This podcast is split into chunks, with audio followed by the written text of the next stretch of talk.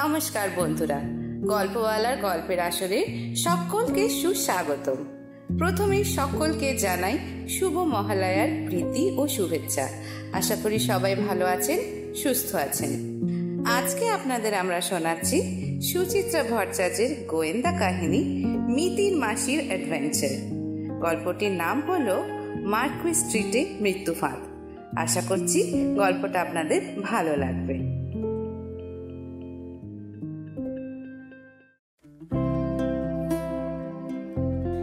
এবারের গরমের ছুটিতে মিতিন মাসির বাড়িতে বেড়াতে এসে ভারী ভাঁপড়ে পড়েছে টুকুর।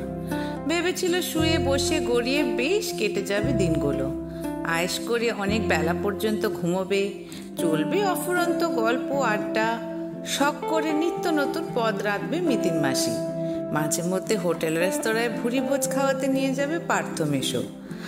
আর যদি কোনো কেস টেস এসে গেল তো সোনায় সোহাগা। উত্তেজনার আছে সেঁকে নিতে পারবে নিজেকে, কিন্তু কোথায় কি? মিতিন মাসির হাত এখন বেবাক ফাঁকা এবং এক আজব ভূত চেপেছে মাথায়।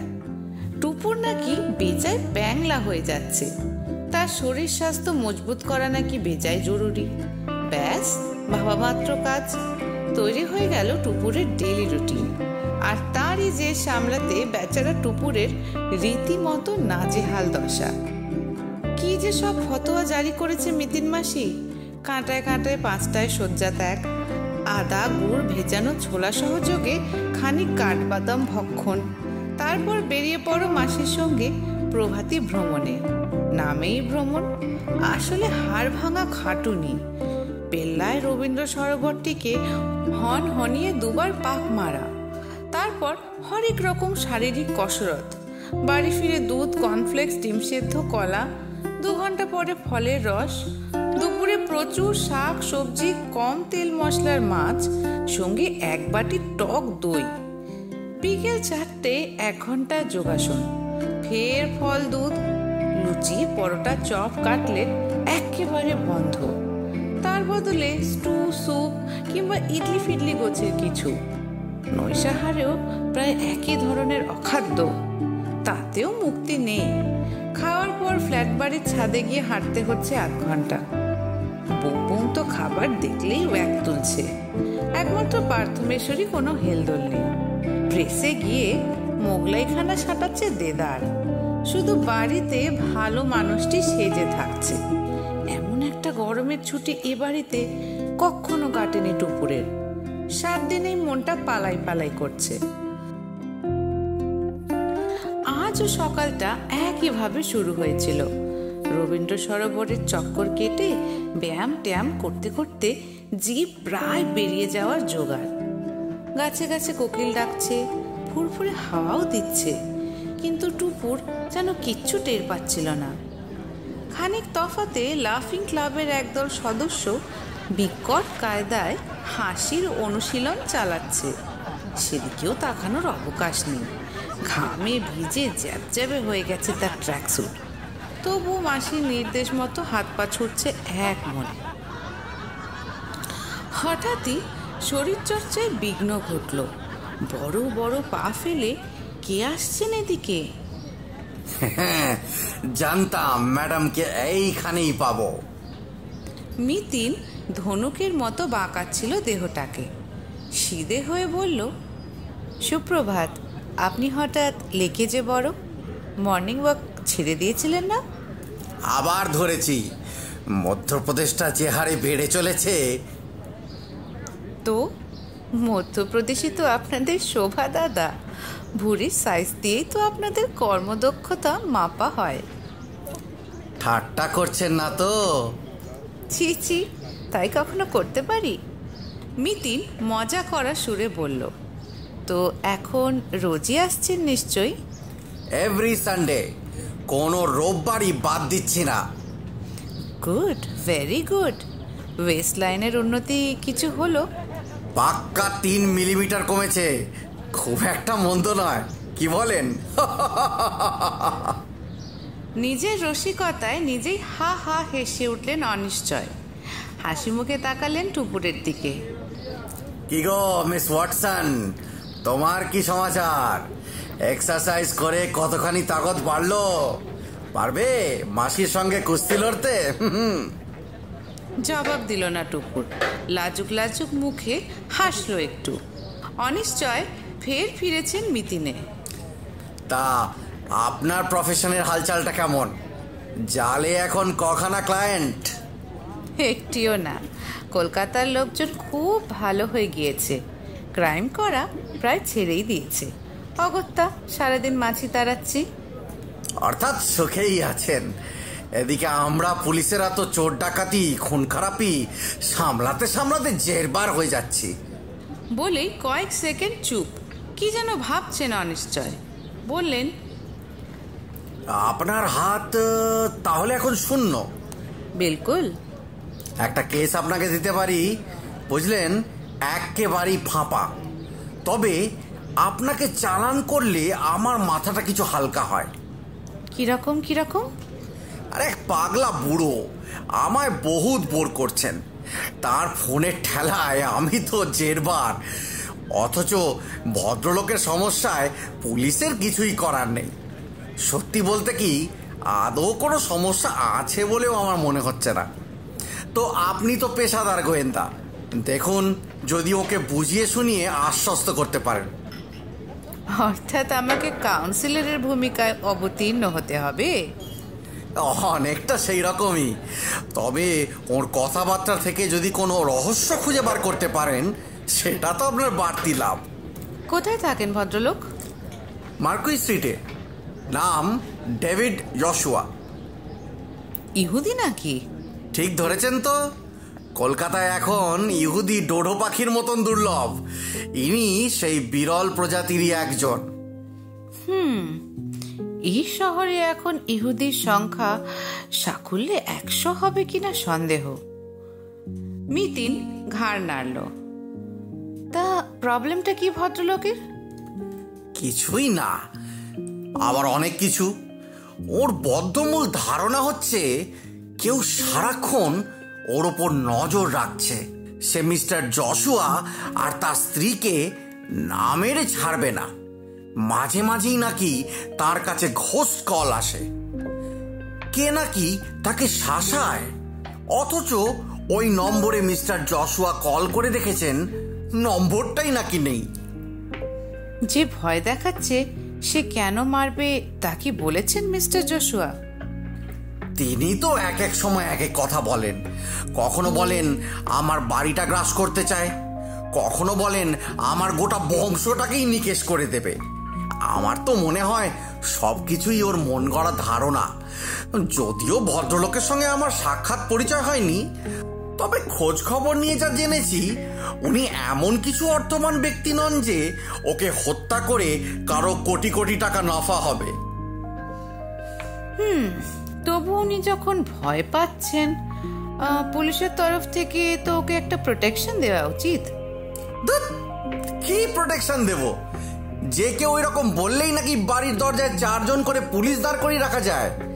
পুলিশ ডিপার্টমেন্টের কি খেয়ে দেওয়ার কোনো কাজ নেই? অনিশ্চয় মুখ বাঁকালেন। বরং এইসব ঝুট ঝামেলা আপনারাই সামলাতে পারবেন। মিতিন একটুক্ষণ চুপ করে থেকে বলল, ভদ্রলোক কি করেন? এক সময় গ্রেট ইন্ডিয়া হোটেলের চিফ অ্যাকাউন্টেন্ট ছিলেন। পদ্মার কোটের কাছে আরও 2খানা বাড়িও ছিল, সেখান থেকে কিছু ভাড়া টাড়া পেতেন। সেই বাড়ি দুটো এখন বেচে দিয়েছেন।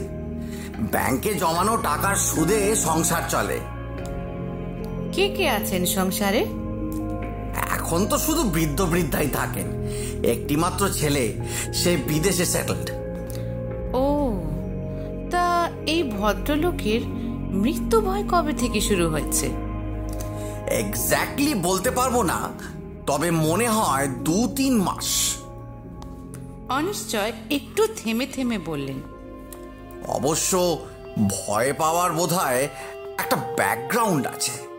মিস্টার জশুয়া আর তার স্ত্রী লন্ডনে ছেলের কাছে গিয়ে বেশ কিছুদিন ছিলেন, ফিরেছেন বছরখানেক আগে। তিনি ফেরার পরপরই তার ভগ্নিপতি মারা যান, তার মাস কয়েক পরেই দিদি। দুটোই প্লেন ডেথ, হার্ট অ্যাটাক। কিন্তু কেন যেন মিস্টার জশুয়ার ধারণা হয়েছে তারা স্বাভাবিকভাবে মারা যাননি, আর সেই ধারণা থেকেই মৃত্যু ভয়ের সূত্রপাত। আপনিই বলুন ম্যাডাম, কেউ যদি এরকম অযথা ভয় পেতে শুরু করে পুলিশ কি করবে? তা বটে। মিতিনকে একটু চিন্তান্বিত দেখালো, কপাল কুঁচকে বলল, ঠিক আছে, ভদ্রলোকের ফোন নাম্বারটা আমায় দিন, আমি যোগাযোগ করে নেব। তার আগে আপনি মিস্টার জশুয়াকে আমার কথাটা জানিয়ে রাখুন। শিওর, আমি আজকেই বলে দিচ্ছি। মোবাইল থেকে মিস্টার জশুয়ার নাম্বারটা বার করে মিতিনকে দিলেন অনিশ্চয়। তিনি চলে যাওয়ার পর টুপুর বলল, কেসটা তুমি নিয়ে নিলে? হাতে তো এখন তেমন কাজকর্ম নেই, দেখি না ব্যাপারটা একটু নাড়াচাড়া করে। কি দেখবে? মানে এক্স্যাক্টলি তুমি কি করবে? জানি না, আগে মিস্টার জশুয়ার সঙ্গে মোলাকাত তো হোক, তারপর তা বোঝা যাবে।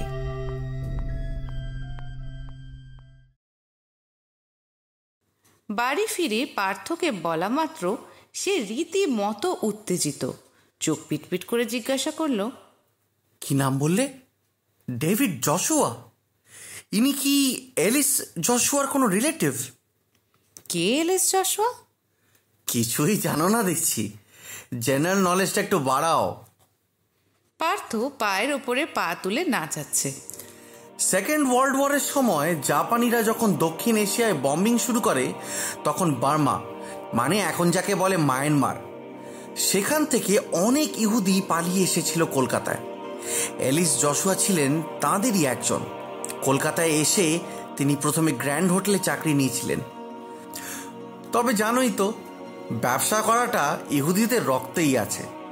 তাই কিছুদিন পর চাকরি বাকরি ছেড়ে পার্ক স্ট্রিটে তিনি একটা ঘ্যামচ্যাক রেস্তোরাঁ খুলে বসলেন। কোন রেস্তোরাঁ জানো? ট্রিঙ্কাস। ও মা, সে তো এখনো চলছে। তবে এখন বোধহয় অন্য কেউ কিনে নিয়েছে। পার্থ গলা ঝাড়ল, তারপর বিজ্ঞ বিজ্ঞ ভঙ্গিতে মিতিনকে বলল, যাগে, গোড়াতেই তোমাকে একটা ব্যাপারে সতর্ক করে দেওয়া ভালো।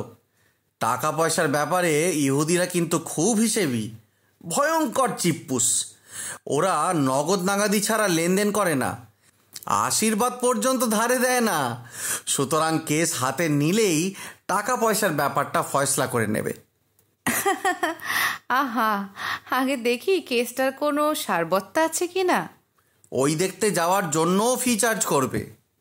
সে হবে ক্ষণ, এখন বলো আজ ব্রেকফাস্টে কি খাবে? নতুন একটা কেস পাচ্ছ, সেই অনুসারে একটু মুখ বদল হয়ে যাক। উত্তম প্রস্তাব। সেদ্ধ ডিমের বদলে আজ তাহলে পোচ হতে পারে। কেন, একদিন লুচি তরকারি খেলে কি হয়? রবিবার সকালে টোস্ট ফোস্ট পোষায়। বেশ, আজ না হয় রুটিন ব্রেক। বুম বুম করে উল্লাস দেখিয়ে উঠল পার্থ, আহ্লাদে আটখানা। মুচকি হেসে অন্তরে চলে গেল মিতিন। টুপুরের মনে হলো একটা কাজের খোঁজ পেয়ে মিতিন মাসিও বেশ পুলকিত, কিন্তু কাজটা যে ঠিক কি, কোনো রহস্য আছে কি আদৌ?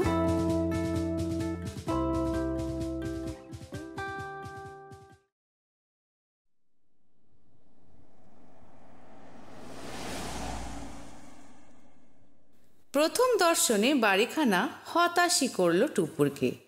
জাদুঘরের পিছন দিকের এই রাস্তাটায় শহরের প্রায় কেন্দ্রস্থলে এত জীর্ণ এক অট্টালিকা এখনও যে টিকে আছে টুপুর ভাবতেই পারে না। সত্যি বলতে কি, পেল্লায় উঁচু পাঁচিলটার অন্দরে আদৌ ঘরবাড়ি আছে কিনা তাই তো ঠাহর করা মুশকিল। ভাগ্যিস ভাঙাচোরা গেটের ধারের থামটায় পাথরের ফলকের ওপরে বড় বড় হরফে বাড়ির নম্বর লেখা, নইলে বোধহয় ঠিকানাটা খুঁজে পাওয়াই দুষ্কর হতো। গাড়িটাকে ফটকের দিকে ঘুরিয়ে মিনিট খানেক দাঁড়িয়ে রইল মিতিন। তারপর ঘড়ি দেখে বলল, 5:30টায় অ্যাপয়েন্টমেন্ট, এখন সবে 5:10। পাশেই পার্থ, আজ রবিবার বলে সেও যোগ দিয়েছে অভিযানে। কাজ ঝাঁকিয়ে বলল, সো হোয়াট, চলো ঢুকে পড়ি। খোলা ফটকের ভেতরে এসে গাড়ি থেকে নামলো টুপুররা। এদিক ওদিক চোখ চালিয়ে টুপুর আরও নিরাশ। মূল বাড়িখানা ঘিরে জমি আছে অনেকটা, কিন্তু সেখানে ফুল নেই, বাগান নেই, শুধু ঝোপঝাড় আর আগাছা। বোঝাই যায় মোটেও রক্ষণাবেক্ষণ হয় না। বাড়িটারই বা কি ছিঁড়ি, আকারে যথেষ্ট ঢাউস এবং দোতলা, গায়ে চেকনাই তো দূরস্থান, পলেস্তারা পর্যন্ত খসে খসে পড়ছে। এমন একটা ভগ্নস্তূপে এসে আজকের বিকেলটাই বরবাদ হলো না তো? অদূরে এক গাড়ি বারান্দার মতো জায়গা, সম্ভবত গাড়ির আওয়াজ পেয়ে এক দীর্ঘাকৃতি প্রবীণ আবির্ভূত হয়েছেন সেখানে। মুখমণ্ডলে ধপধপে সাদা দাড়ি, পরনে ঢলঢলে পাজামা, আর এই গরমেও লম্বা ঝুলের কোট, মাথায় ফেস টুপি, চোখে সোনালি ফ্রেমের চশমা, সব মিলিয়ে যেন কেমন কেমন, সময়ের সঙ্গে যেন নিতান্ত বেমানান। হাসি হাসি মুখে এগিয়ে এলেন ভদ্রলোক, বিচিত্র বাংলা উচ্চারণে বললেন, আমি ডেভিড জশুয়া, অধীনের গৃহে পদধূলি দেওয়ার জন্য ধন্যবাদ। মিতিন হাত জোর করে নমস্কার করল। পার্থ আর টুপুরেরও সঙ্গে সঙ্গে পরিচয় করিয়ে দিল মিস্টার জশুয়ার।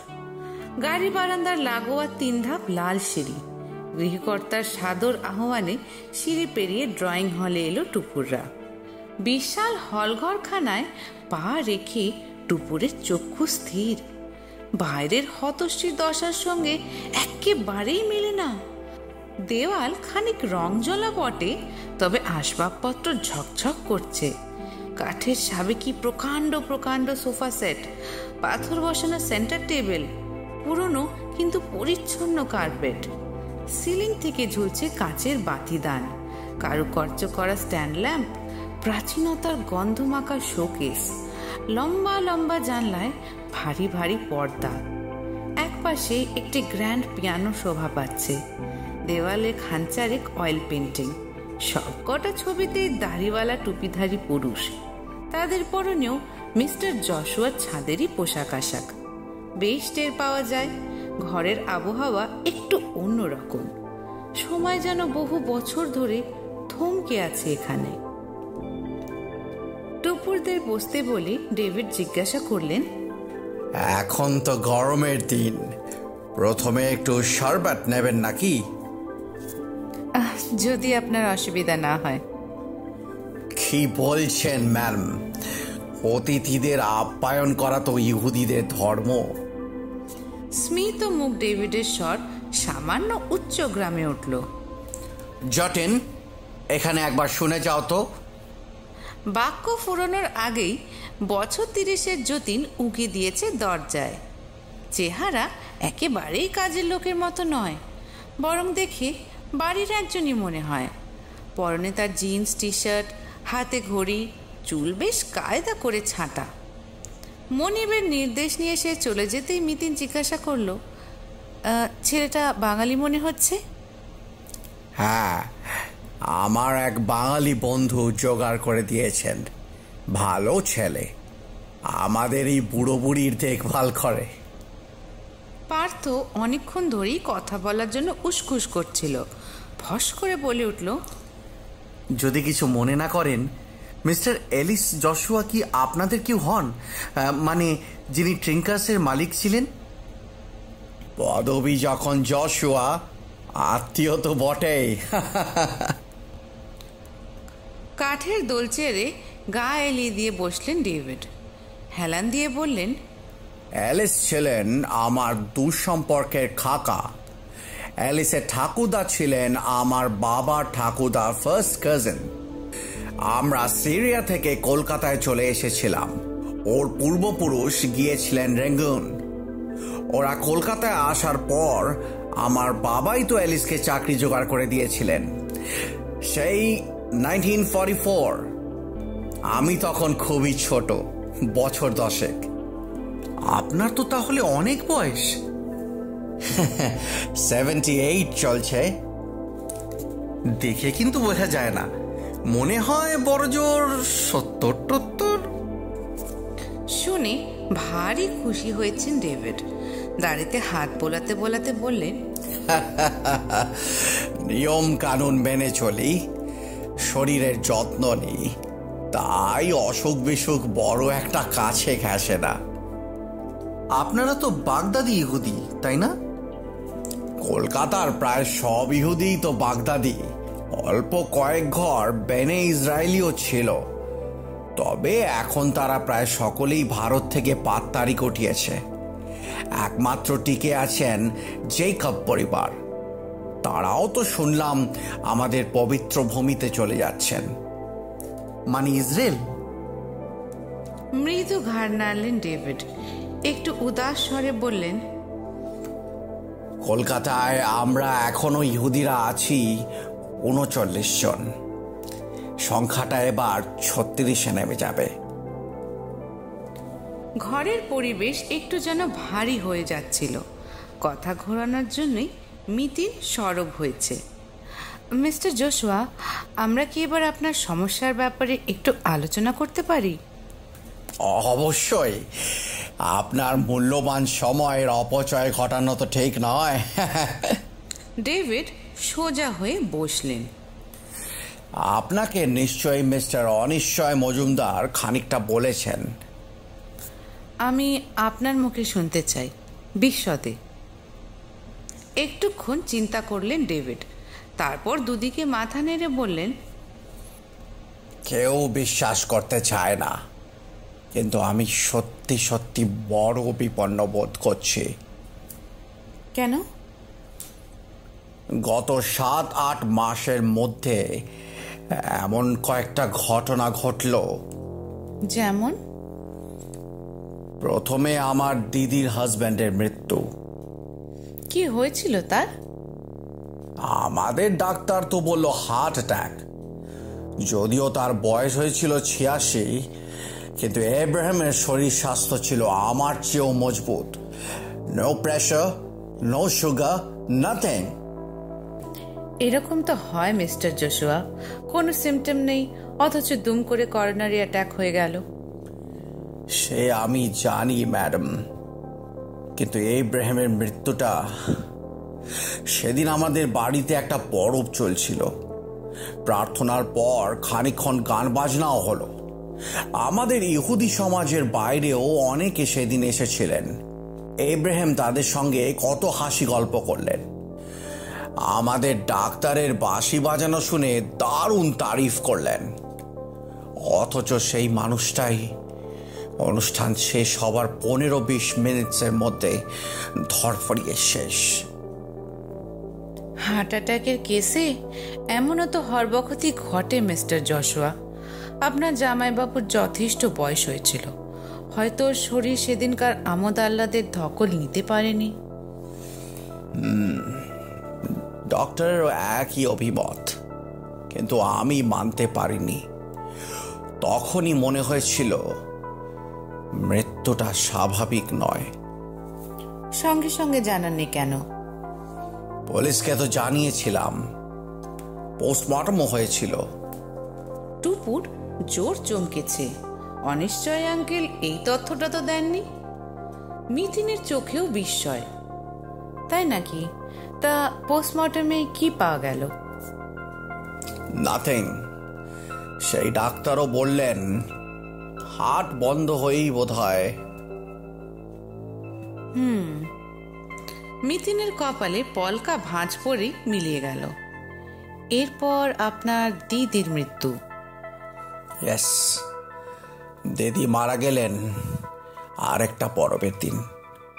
সেদিন তো অনুষ্ঠান চলাকালীনই ক্যাথলিন হঠাৎ সিঁড়ি দিয়ে নেমে এই ঘরে সবে ঢুকেছে, অমনি কেমন যেন একটা আওয়াজ করে উঠল, তারপরই লুটিয়ে পড়ল মাটিতে।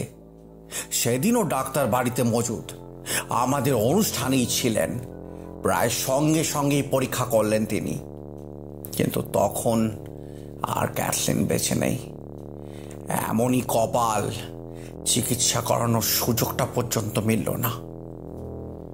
এই মৃত্যুটাও আনন্যাচারাল মনে হয়েছে আপনার? হ্যাঁ। এবারও পোস্টমর্টম করিয়েছিলেন? তুলেছিলাম কথাটা, তবে উপস্থিত সবাই আমাকে ধমকে থামিয়ে দিল। আমারও মনে হলো যে এবারও যদি কাটাছেঁড়া করে কিছু না পাওয়া যায়।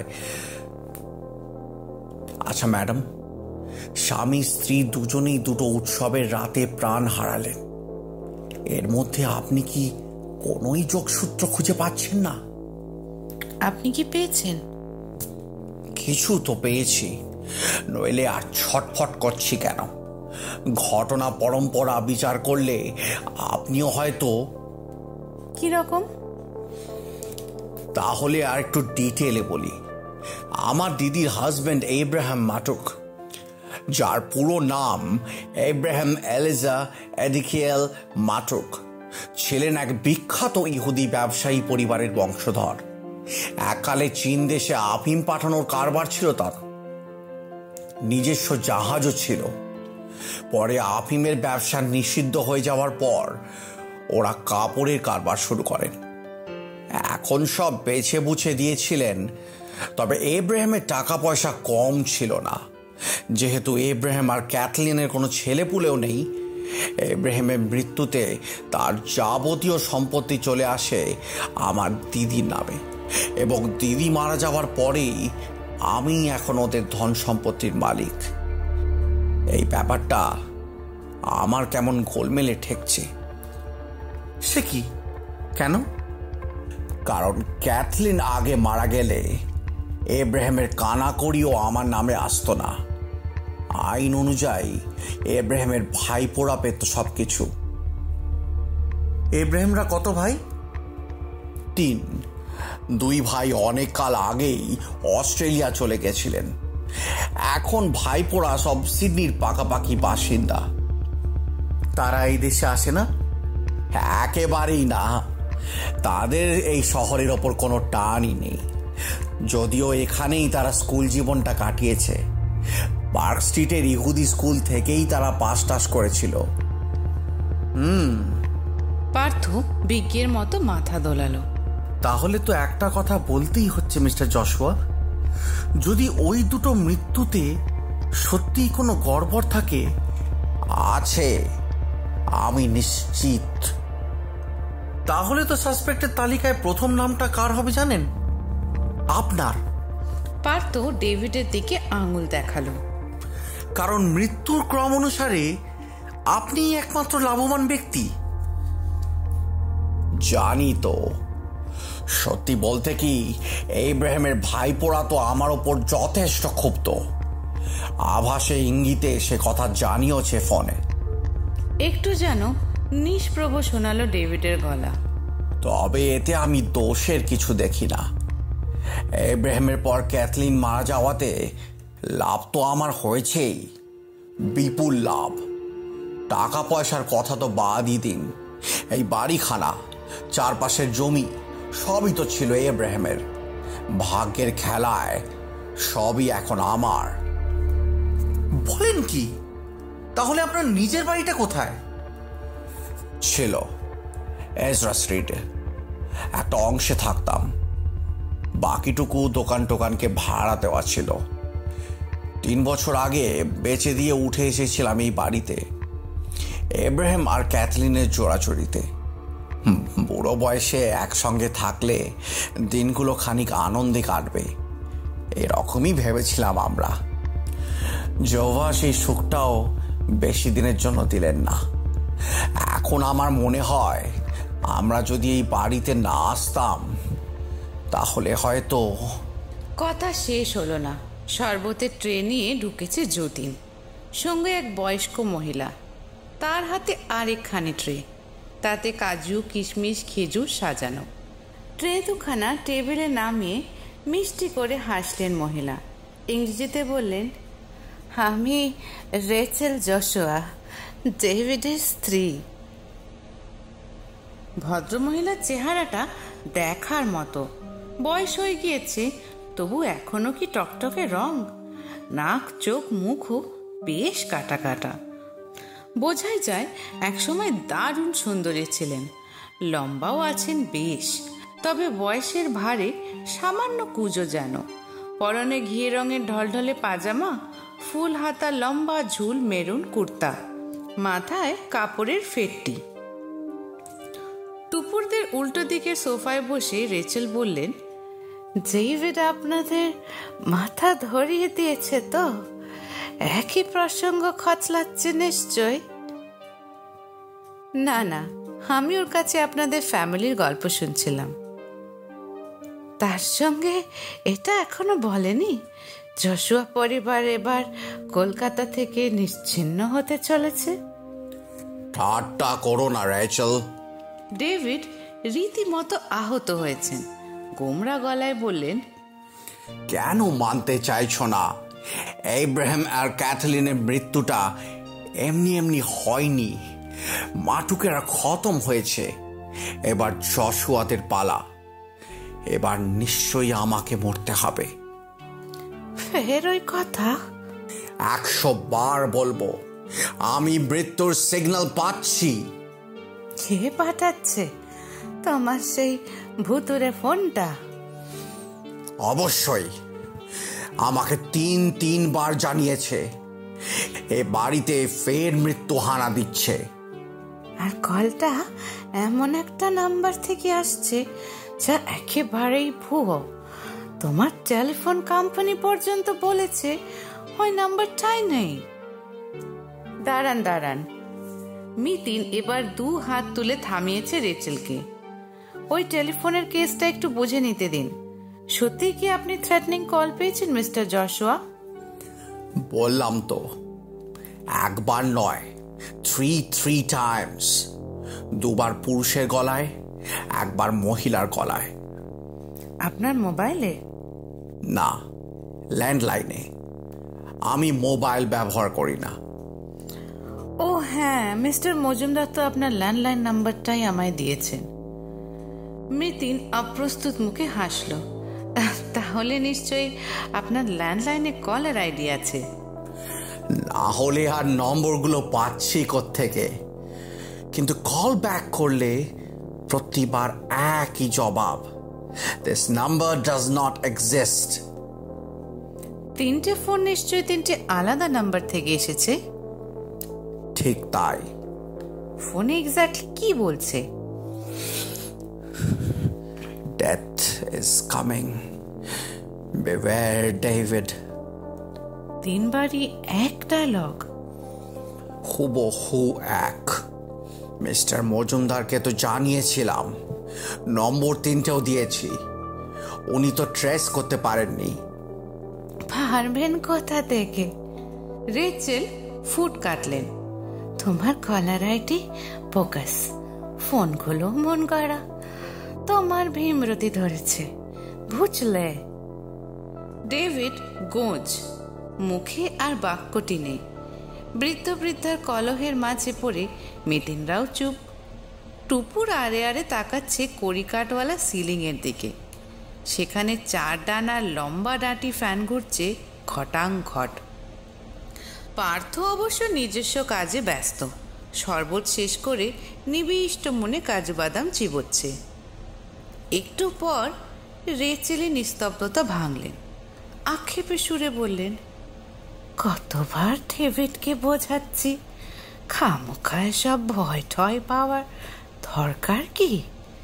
ছেলে তো লন্ডন থেকে ডাকছি, এই চক্ষপড়ি আগলে না থেকে সব বিক্রি বাটা করে সাইমনের কাছে চলে গেলেই তো হয়। আপনাদের ছেলে কতদিন লন্ডনে আছেন? 30 বছর। আগে শেয়ারের বিজনেস করত, এখন স্পোর্টস গুডসের দোকান খুলেছে। আমরা পাকাপাকিভাবে চলে গেলে সাইমন যে কি খুশি হবে। রেচেল ফোঁস করে একটা শ্বাস ফেললেন। কিন্তু ডেভিডের এই গো, ইব্রাহিমের মতো সেও কলকাতা ছেড়ে নড়বে না। যে শহরে জন্মেছে সেখানেই নাকি ওকে মরতে হবে। নারকেলডাঙার গোরস্থানে শুতে না পারলে ওর আত্মা নাকি শান্তি পাবে না। অথচ দেখুন, বাড়ি জমি বিক্রি করে আমরা এখন কত আরামে লন্ডনে গিয়ে থাকতে পারি। ছেলে আছে, ছেলের বউ আছে, নাতি নাতনি আছে। জানেনি তো আমরা ইহুদি, দেশ দেশান্তরে ঘুরে মরা জাত, তাই আত্মীয় স্বজনের মাঝে থাকতে পেলে আমাদের যা আনন্দ হয় তেমনটা আর কিচ্ছুতে হয় না। এই ডেভিডের জেদের জন্য সেই সুখটুকু আমার কপালে নেই, ডেভিড বিরক্ত স্বরে বললেন। আমি তো এবার মরছি, তোমার তারপর যা খুশি তাই করো। করবই তো, সব বিক্রি করে চলে যাব। পার্থ চোখ ঘুরিয়ে ঘুরিয়ে স্বামী স্ত্রীর কথা শুনছিল, হঠাৎ বলে উঠল, আচ্ছা, আপনাদের এরকম একটা জায়গায় বাড়ি, প্রমোটাররা জ্বালাতন করে না? করে না আবার, ডেভেলপার আর প্রমোটারদের লাইন তো সেই কবে থেকে লেগে আছে। রেচেলের গলায় উষ্মা ঝরে পড়ল। এব্রাহাম তো তাদের সোজা হাঁকিয়ে দিত, এখন ডেভিডও সেই রাস্তায় হাঁটছে। আরে শ্যামচাঁদ বাবু তো ঘরের লোক, তিনিও তো কবে থেকে হত্যা দিয়ে পড়ে আছেন, তাকেও তো পাত্তা দিচ্ছে না। মিতিন ঈষৎ ভুরু কোচকাল। কে শ্যামচাঁদ? শ্যামচাঁদ আগরওয়াল এব্রাহামের বন্ধু, সেই সূত্রে ডেভিডেরও। ভদ্রলোক আগারওয়াল কনস্ট্রাকশনসের মালিক। মিস্টার এব্রাহাম কি করে শ্যামচাঁদের বন্ধু হলেন? উনিও কি বাড়ি তৈরি লাইনে ছিলেন কখনো? একেবারেই না, এব্রাহাম সঞ্চয়ের টাকা সুদে খাটাতেন, শ্যামচাঁদ ছিলেন ওর ক্লায়েন্ট। এখন শ্যামচাঁদ বাবুর বয়স হয়েছে, তিনি আর ব্যবসা দেখেন না, ছেলেদের হাতে সব ছেড়ে দিয়েছেন। এখন এই বাড়িতে এসে তাসের আড্ডা জমান, ওই খেলতে খেলতে অনেকবার বাড়ির জমির কথা তুলেছেন। ও, মিস্টার ইব্রাহিমের তাসের নেশা ছিল বুঝি? ডেভিডেরও আছে। আর কে কে আসেন খেলতে? আমাদের সমাজের আছেন দু তিনজন, এছাড়া এক বাঙালি প্রফেসর। আমরা লন্ডন থেকে ঘুরে আসার পর থেকে তো দেখছি ডাক্তার বাবু আসছেন রোজ। পার্থ গোল গোল চোখে তাকালো। বাঙালি প্রফেসর, ডাক্তার, তারা এই পাড়ায় এসে তাস খেলেন? এতে আশ্চর্য হওয়ার কি আছে? অনেকক্ষণ পর ডেভিডের স্বর ফুটল। প্রফেসর হিরণময় সেন আরবি পড়াতেন। এব্রাহামও এই ভাষায় যথেষ্ট পণ্ডিত ছিলেন, সেই সূত্রে দুজনের আলাপ এবং ফ্রেন্ডশিপ। হিরণময় বাবুই তো যতীনকে রেফার করেছেন, আর ডাক্তার বাবুর প্র্যাকটিসে তো তেমন মন নেই, কাছেই তাল তলাতে থাকেন, বিকেল পর্যন্ত চেম্বার করে এখানে সোজা চলে আসেন। আজ আসবেন না তারা? শনি রবি আসর বন্ধ থাকে। কেন? শনিবার সাবত, আমাদের পবিত্র বিশ্রামের দিন।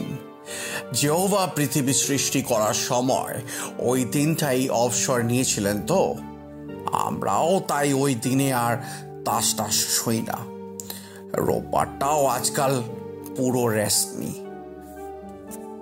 ডেভিডকে এতক্ষণে একটু চাঙ্গা দেখালো।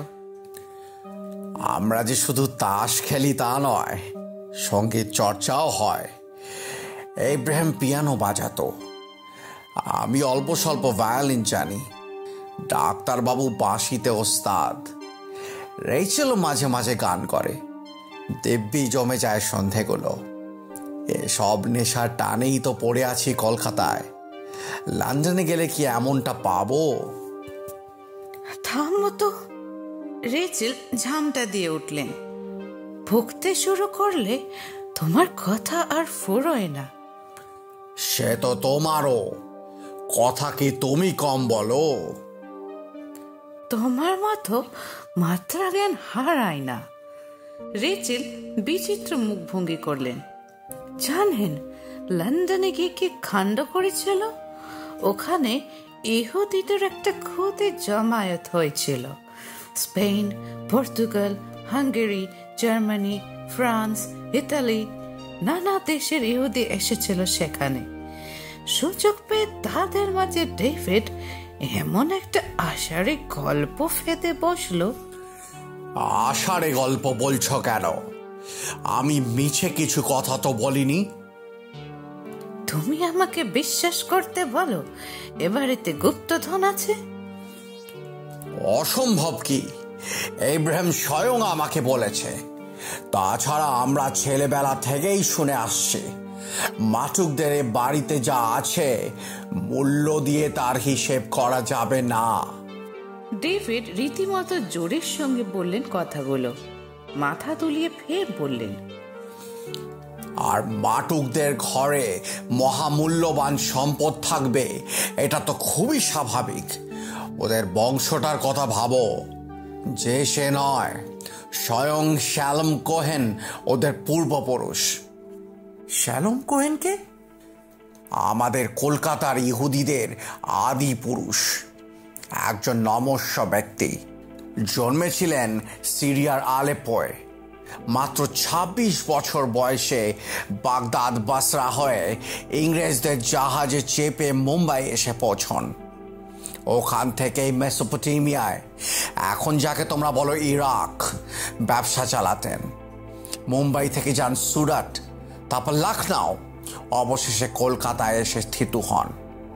এই কলকাতায় বসে উনি হিরে, সিল্ক, নীল আর ঢাকায় মজলিনের বিশাল কারোবার ফেঁদেছিলেন।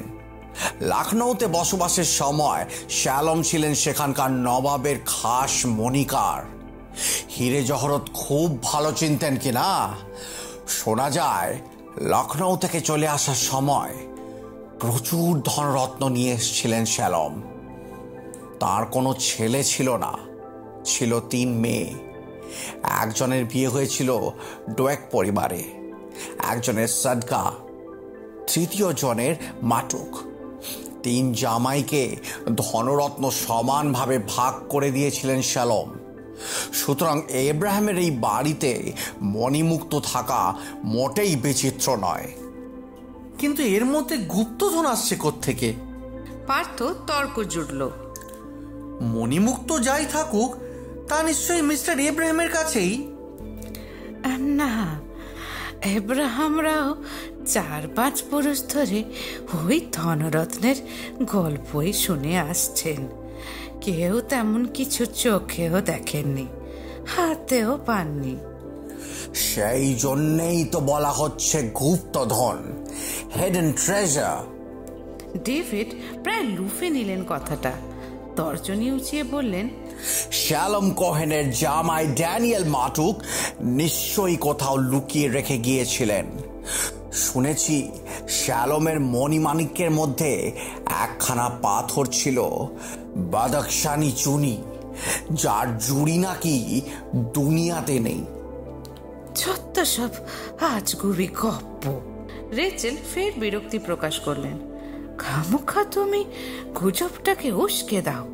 কি দরকার ছিল লন্ডনের আসরে ওই কাহিনী শোনানোর? বক্তৃতাটা আবার সিডি করে এনে ইব্রাহিমকে উপহার দিলে। আহা, ইব্রাহিম তো তাতে খুশি হয়েছিল। মোটেই না, মজা পেয়েছিল। সিডিটা বন্ধুদের দেখিয়ে কত হাসাহাসি করেছিল, মনে নেই?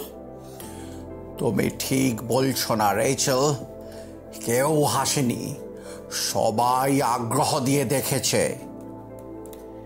যদি ঠিক ভাবো তো তাই, আমার আর কিছু বলার নেই। রেচেলের প্রতিবাদে ডেভিড যথেষ্ট ক্ষুণ্ণ হয়েছেন, বসে আছেন ঘাড় ঝুলিয়ে। একটু পরে মাথা তুলে মিতিনকে বললেন, আপনি আমাকে কি ভাবছেন জানি না, হয়তো পাগল টাগলি মনে করছেন, কিন্তু আমার অন্তর যা বলছে সেটাই আপনাকে জানালাম। আমি বুঝতে পারছি মিস্টার জশুয়া, কিন্তু শুনুন ম্যাডাম, যারা চলে গিয়েছেন তাদের ব্যাপারে আপনার আর কিছু করার নেই।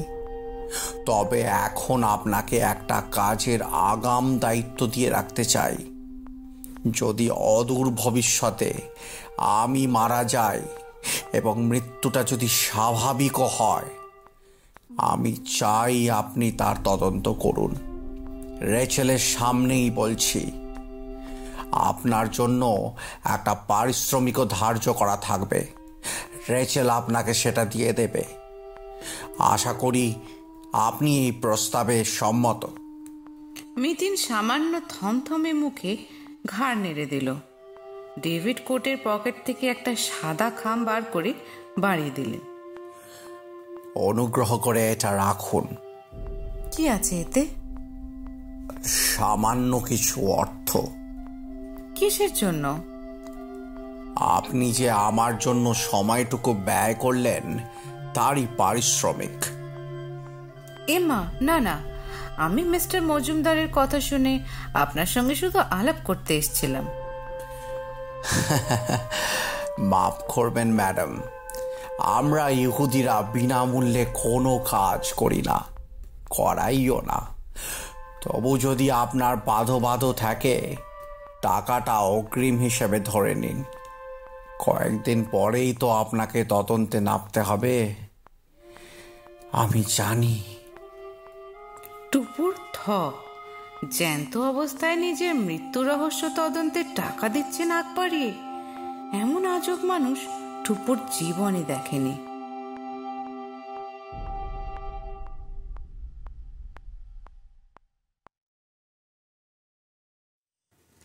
রাতে খেতে বসে পার্থ বলল, বুঝলি টুপুর, ভেবে দেখলাম আমাদের ধারণা ঠিক নাও হতে পারে। টুপুর আহারে মন দিয়েছিল। আজ নৈশভোজের পথ একটু অন্যরকম। ডেভিড জশুয়ার বাড়ি থেকে ফিরে কি যে খেয়াল চাপল মিতিনের! শটান ঢুকে গেল কিচেনে, নিজেই হাত লাগালো রান্না বান্নায়। সবজি টবজি সেদ্ধ করে গ্রেভিওয়ালা চাউমিন বানালো, সঙ্গে লেমন চিকেন। দুটোই দারুণ হয়েছে। মিতিন মাসির হাতে কি যে জাদু আছে কে জানে! যাই রাধুক, টুপুরের মনে হয় অমৃত। নুন, মিষ্টি, টক, ঝাল সবই যেন নিখুঁত। একটা চিকেনের টুকরো কাঁটায় গেঁথে টুপুর মুখ তুলল, ভুরু বাঁকিয়ে বলল, কোন ধারণাটা গো? ওই যে তখন বলছিলাম না, যে ডেভিড জশুয়া মানুষটা বদ্ধ পাগল, ওর মাথার চিকিৎসা হওয়া দরকার। হ্যাঁ, আলোচনাটা ওই লাইনেই ঘুরপাক খাচ্ছিল বটে। মার্কুই স্ট্রিটের বাড়িটার থেকে বেরিয়েই পার্থমেশো সে কি হাসি!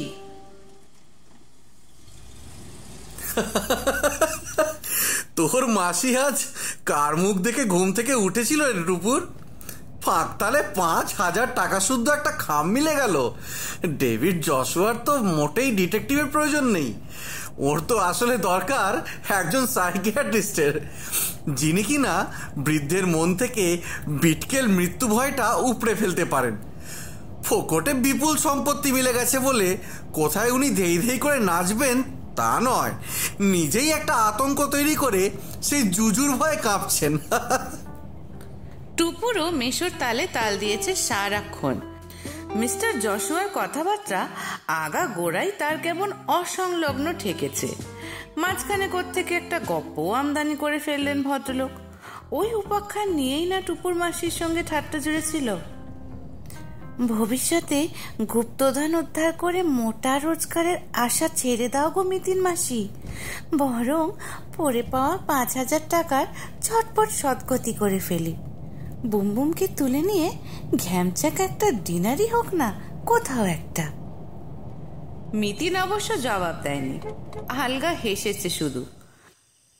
পার্থর এখনকার মন্তব্যেও তার কোনো ভাবান্তর নেই, চুপচাপ খাইয়ে চলেছে বুমবুমকে। সেদিকে একবার আর চোখে তাকিয়ে নিয়ে টুপুর বলল, এখন কি ধারণা হচ্ছে ভদ্রলোক সুস্থ? যা বলছেন সব যুক্তিপূর্ণ। পার্থ খানিকটা চাউমিন চালান করলো মুখে, চিবোতে চিবোতে বলল, একবারে বাতিল করাটাও মনে হচ্ছে ঠিক নয়। কেন? কারণ ইহুদিদের নেচারটা যে জানি, ওরা হাড় কেপ্পন হয়। অবশ্য কারণও আছে, চিরকাল ওদের এমন তাড়া খেয়ে খেয়ে দেশ দেশান্তরে ঘুরতে হয়েছে, বেহিসাবি হওয়ার ওদের জো ছিল না। উল্টে যখন যেইটুকু পেয়েছে আঁকড়ে থেকেছে প্রাণপণে, আর সেই অভ্যেস থেকেই ওদের হাত থেকে জল গলতে চায় না। ভিনেগারে ডুবানো কুঁচো লঙ্কা তুলল পার্থ, মুখে পড়ে বলল, সুতরাং ডেভিড জশুয়ার 5,000 টাকা দিয়ে দেওয়াটা একেবারেই অকারণ ভাবা কঠিন। কিন্তু দুটো মৃত্যুই তো নর্মাল ডেথ, ডাক্তারও তাই বলেছে, পোস্টমর্টমেও। তবে উৎসবের রাতেই পটপট দুজন মারা গেলেন, এটা একটু সন্দেহজনক তো বটেই। কি গো, তুমিও নিশ্চয়ই এই লাইনেই ভাবছ? না, মিতিন ঘাড় নাড়ল, আমি একটা অন্য কথা চিন্তা করছি। খুবই স্বাভাবিক, আমরা যা ভাববো তুমি তা ভাববে না, কারণ তুমি টিকটিকি, তোমার দৃষ্টি তো ঘুরপথেই যাবে। ব্যঙ্গটা গায়ে না মেখে মিতিন বলল, আমি ভাবছি মিস্টার জশুয়ার শঙ্কাটা যদি সত্যি হয়, তাহলে মৃত্যুর ক্রমটাও নিশ্চয়ই উদ্দেশ্য প্রণোদিত। সেই উদ্দেশ্যটা কি হতে পারে? সিম্পল, মিস্টার জশুয়ার কাছে আব্রাহামদের সম্পত্তি চলে আসা। কিন্তু মিস্টার জশুয়াকে সম্পত্তিটা পাইয়ে দিতে কেউ একজন চাইবে কেন? তার কি ইন্টারেস্ট? এর একটা জবাব আমি দিতে পারি, জানি না তোমার মনোপ্রুত হবে কিনা। পার্থ দাঁতের ফাঁক থেকে মুরগির কুচি বার করল, থালার কোণে রেখে বলল, আমার মনে হচ্ছে মিস্টার জশুয়া নিজের ইন্টারেস্টে তোমাকে ইউজ করতে চাইছেন। মানে? ধরতে পারলে না তো? ইহুদিরা টাকা পয়সার ব্যাপারে বেজায় সাবধানী, যা একবার পায় কোনোভাবেই তা হারাতে চায় না। ইহুদি চরিত্র সম্বন্ধে জ্ঞান না দিয়ে কাজের কথাটা বলো। আরে বাবা, ভদ্রলোকের দিদি জামাইবাবুর মৃত্যু স্বাভাবিক হোক কি অস্বাভাবিক, আজ নয় তো কাল নানা রকমের জল্পনা হবে। মিস্টার জশুয়াই তো বললেন, অলরেডি আব্রাহামের ভাইপোদের মনে প্রশ্ন জেগেছে। অতএব তিনি গোটা প্রসঙ্গের গোড়াতেই জল ঢেলে দিতে চান, যাতে ভবিষ্যতে ওর ছেলেরও ওই সম্পত্তি পেতে কোনো হ্যাপা না পোহাতে হয়, কোনো মামলার মোকদ্দমায় না ফাঁসে। তাই ভেবে চিনতে এই ডিটেকটিভ নিয়োগের পরিকল্পনা। এতে ডিটেকটিভের কি ভূমিকা? কিছুই না, তুমি কিছু করবেও না, করার কথাও নয়। তবে ডেভিড জশুয়ার লাভই লাভ। পুলিশ ডিটেকটিভ ছুঁয়ে রেখে মাত্র 5,000 টাকা খসিয়ে পাকাপাকি লোকের মুখ বন্ধ করে দিলেন। মিতিন স্থির চোখে তাকিয়ে আছে পার্থর দিকে, যেন ভাবছে কিছু, যেন পার্থর কথাগুলো ঠিক হজম করতে পারছে না। টুপুরেরও একটু একটু অস্বস্তি হচ্ছিল। সন্দিগ্ধ স্বরে বলল, মিস্টার জশুয়া কি এতই প্যাঁচোয়া লোক? দেখে মনে হয় না কিন্তু। আরে মানুষ চেনা কি অতই সোজা রে? চোখ লাগে, আর সেই চোখ তোর মাসি ছাড়া আরো কারো কারো আছে। এই বিদ্রুপটাও আমল দিল না মিতিন। বুমবুমের ভোজন শেষ, তাকে মুখ ধুতে পাঠিয়ে টুকটুক করে নিজের খাবার নিচ্ছে প্লেটে। মাসির উদাসীন ভাবটাই ভারী রহস্যময় লাগছে টুপুরের। মাসিকে একটু খোঁচানোর জন্য ফের কথা শুরু করলো মেশোর সঙ্গে, ঝুঁকে বলল, আর মিসেস জশুয়াকে তোমার কেমন লাগলো? উনিও কি খুপির চলের মাছ, মিস্টার জশুয়ার মতোই? না না, তুলনায় উনি অনেক সাদামাটা। বরকে বকাঝকা করে একটু আনন্দ পান, কথাও একটু বেশি বলেন। দেখলি না, গুপ্তধনের গল্পটা উনিই তো শুরু করলেন। উনি আর বললেন কোথায়, বরং উনি তো নিজেই বিশ্বাস করেন না। করা উচিত নয়। কবে 200 বছর আগে কার পূর্বপুরুষ হীরে জহরতের বিশেষজ্ঞ ছিলেন, সুতরাং তার বাড়িতে মণিমুক্ত লুকোনো আছে, এমনটা ভাবাই তো মূর্খামি। আমারও তো কোনো এক পূর্বপুরুষ রাজার খাজাঞ্চি ছিলেন, লাখ লাখ টাকা ঘরা ঘরা মোহর নিয়ে তিনি নাকি নাড়াচড়া করতেন।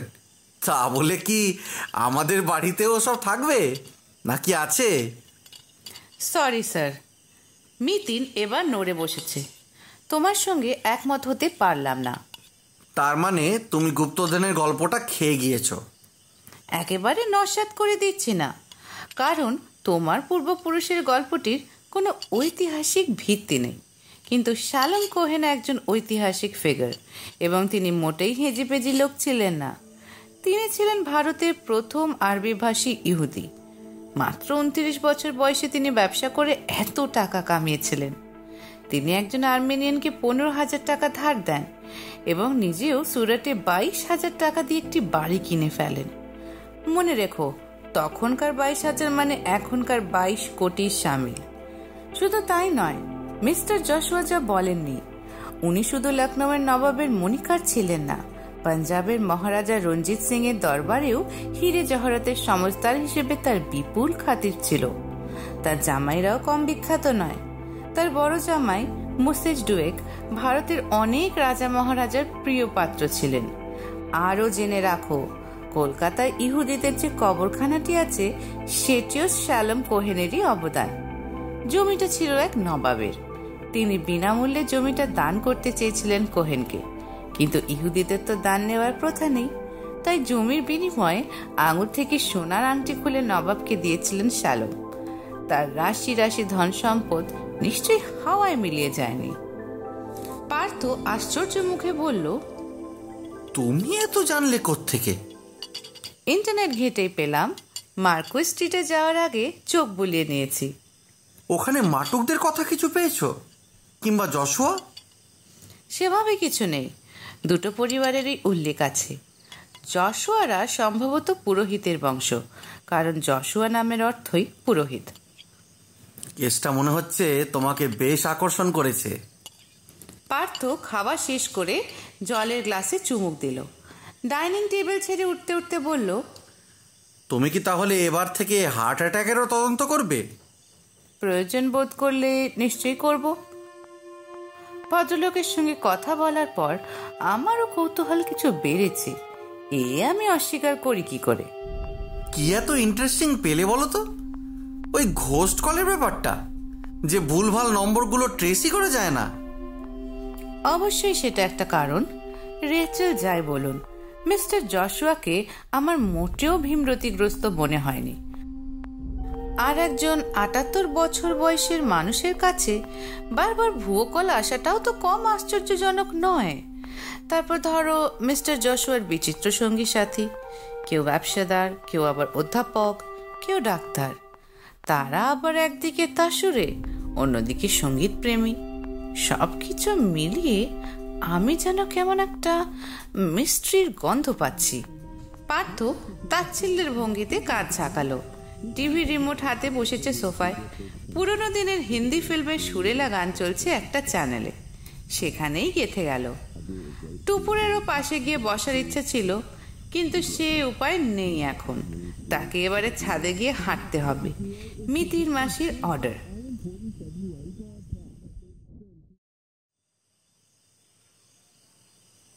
আধ ঘন্টা পায়চারি করে ফিরল টুপুর। পার্থমেশও তখন চোখ গোল গোল করে বিশ্রী একটা কুস্তি দেখছে টিভিতে, আর মিতিন মাসি নিজস্ব অফিস ঘরের খুপড়িটায় কম্পিউটারে নিমগ্ন। অগত্যা শুয়ে পড়া ছাড়া টুপুরের আর কাজ কি?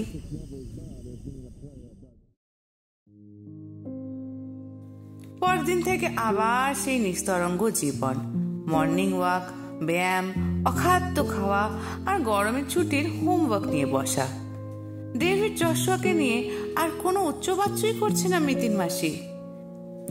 একটা উত্তেজনার সম্ভাবনা অঙ্কুরেই বিনাশ হলো ভেবে টুপুর তো রীতিমতো হতাশ। এর মধ্যে মাঝে মাঝেই কলকাতার ইহুদিদের সম্পর্কে পার্থমেশর জ্ঞান শুনতে হচ্ছে টুপুরকে। ১৮৮১ সালে নাকি কলকাতায় প্রথম ইহুদি স্কুল প্রতিষ্ঠিত হয়েছিল, কিন্তু সেখানে নাকি এখন একটাও ইহুদি ছাত্র নেই। অথচ দ্বিতীয় বিশ্বযুদ্ধের পর কলকাতায় ইহুদিদের সংখ্যা নাকি পৌঁছেছিল ৬,০০০-এ। তখন নাকি তারা একটা সমিতি গড়েছিল, খেলাধুলা করার নিজস্ব ক্লাব। সেমা নামে নাকি একটি মাসিক পত্রিকাও বের করতো তারা। এরকম হাজারো রকম হাবিজাবি তথ্য গিলতে গিলতে টুপুরের তো কান ঝালাপালা। হঠাৎ পরিস্থিতি বদলে গেল আমূল। এমনিতেই প্রতিদিন সকাল ৫টায় উঠে পড়ে টুপুর, সেদিনও তার ব্যত্যয় ঘটেনি। কিন্তু স্নিকার পরে বেরোনোর আগেই হঠাৎ ফোন। মিতিন মাসি গিয়ে ধরেছে। টুকরো টুকরো কথা বলে ফোন রেখে ধপ করে বসে পড়ল সোফায়। কপাল টিপে ধরেছে। মাসিকে এতটা বিচলিত বড় একটা দেখেনি টুপুর। অবাক হয়ে জিজ্ঞেস করল, কার ফোন ছিল গো? মার্কুই স্ট্রিট থেকে, মিতিন শুকনো গলায় বলল। ডেভিড জশুয়া যে ভয়টা পাচ্ছিলেন প্রায় সেটাই ঘটেছে। মানে ডেভিড জশুয়া মারা গেলেন নাকি? না, মৃত্যু হয়েছে রেচেল জশুয়ার কাল রাতে।